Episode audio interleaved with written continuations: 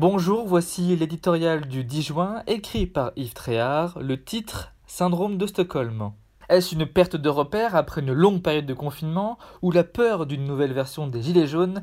L'indignation mondiale provoquée par le meurtre de George Floyd semble avoir déboussolé le pouvoir exécutif. Opérant un odieux amalgame avec les États-Unis, les enragés de la cause identitaire manifestent depuis une semaine pour dénoncer le racisme et les violences des forces de l'ordre en France.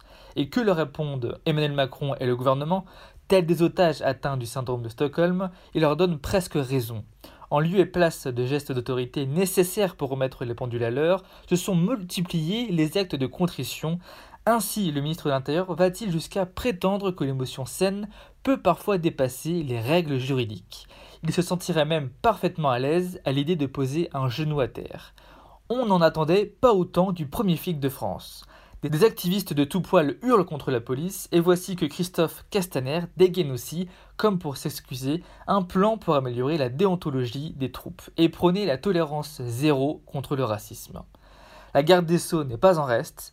Alors que les circonstances de la mort d'Adama Traoré sont le prétexte de la contestation, en dépit des nombreuses expertises officielles, Nicole Belloubet s'empresse d'inviter lundi les proches du petit délinquant en son ministère, pour échanger, selon la formule à la mode, drôle de conception de l'indépendance de la justice pour une professeure agrégée de droit.